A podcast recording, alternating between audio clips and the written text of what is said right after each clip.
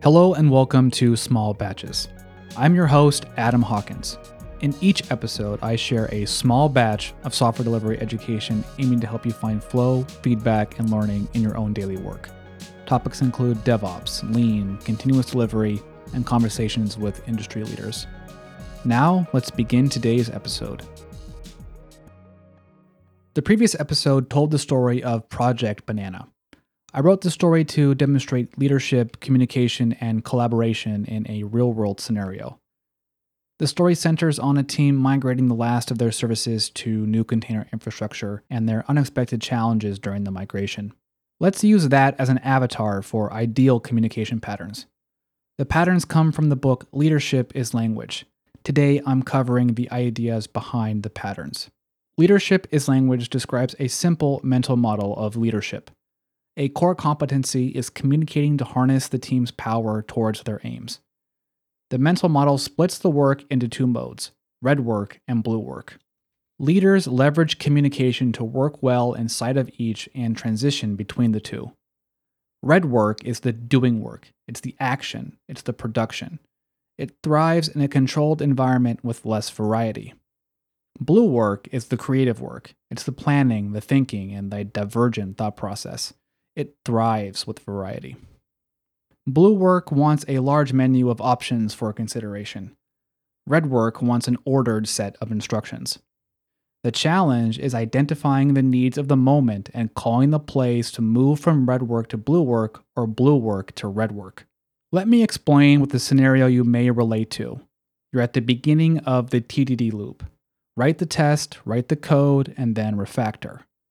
So, what happens before you write the test? Well, you need some creative thinking. This is blue work. At this moment, you're thinking to yourself, how could I write a test? What should the code look like at the end? What are the architectural constraints? You're thinking through a menu of options and possible alternatives. Eventually, you'll converge on a starting point for the test and commit to what that looks like. Notice that word commit. That's the commit play that transitions from blue work to red work. The commitment comes with specific things to do, in this case, it's write a test that looks like XYZ. So you switch from thinking to executing. Executing is the red work. However, the red work is not entirely open ended, it is bounded in some way. The TDD loop builds in a way to complete the red work.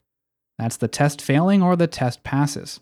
And since we're talking about TDD here, there is an implicit completion criteria tacked on to the end of the commitment.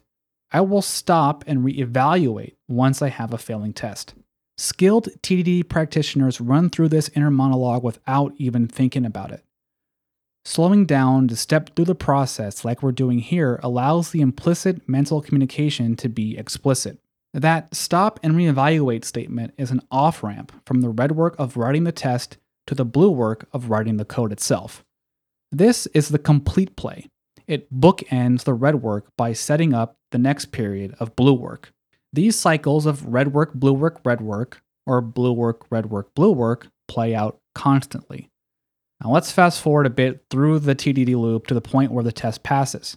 And congratulations, the test suite celebrates your progress by displaying a beautiful test pass message in green text. Now you've just completed a period of red work. Time to call the next play improve. The improve play is creative blue work that aims naturally to improve future red work. It typically begins with a simple question How could things get better? Now, this is the refactor step in the TDD loop. You evaluate the ways the code may be better factored, better separated of concerns, better assertions, clear preconditions, less state, more functional, and the list goes on. You consider the alternatives to come up with the next steps in refactoring the code. And there's the commit play again the transition from blue work to red work with the implicit completion criteria that refactoring is complete when the test still passes. So, off you go, happy hacking. Blue work, red work, blue work, red work, blue work, red work. Hopefully, you're able to iterate through that process. So, what happens if you can't?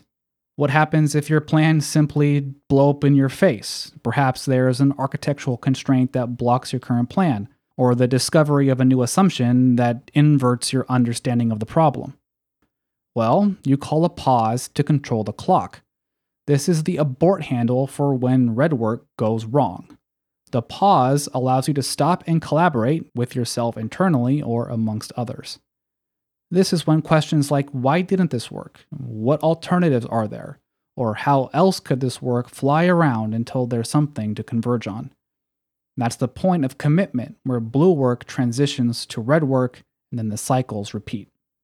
Let's recap the plays before ending this episode. Control the clock to exit red work to allow blue work for adapting to the current condition. Collaborate on blue work. This is divergent thinking about the current condition to converge on the next step. Collaborate is typically followed by the commit play. Think of the P in PDCA. The commit play signals the end of blue work by committing to specific red work actions. Think of the D in PDCA. Red work ends with the complete play. It's an opportunity to ask what comes next. This is the C in PDCA.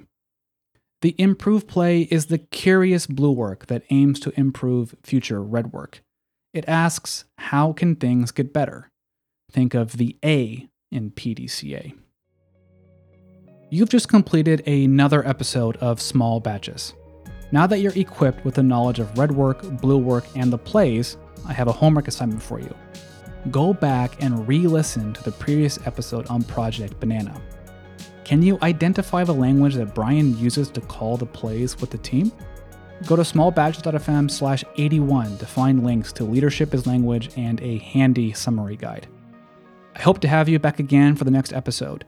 The next episode will cover the specific communication and language used to call these plays. Until then, happy shipping.